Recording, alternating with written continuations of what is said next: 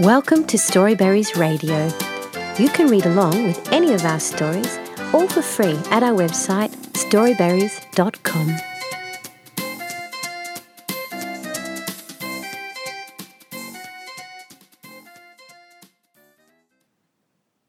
Field of Grass by Tracy Neal.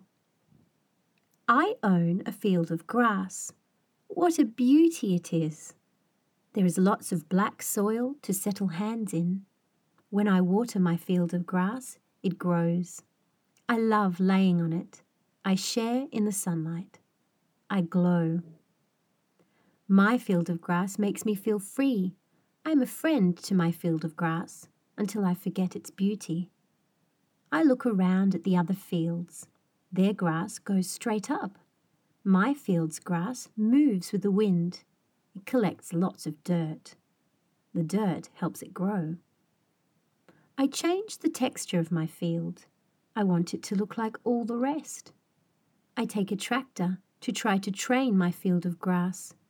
It changes for a little, then it goes back to its original form. I try trimming my field of grass. It only brings out the texture of it even more.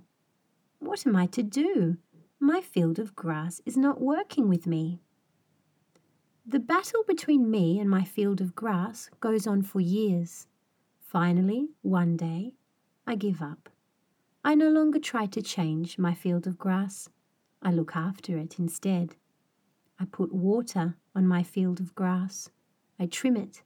I clean it. I love it. You have a field of grass that is one of a kind too. I'm talking about the field of grass in your head. Dear child, the field in your head is a crown shining bright. Do not believe what you are told. Be bold. Believe in yourself. My field of grass makes waves. What does your field of grass do? Whatever it is, own every part of it. Shine on with the heart you possess. Your field of grass is what makes you special. Smile and do your best. Never settle for anything less.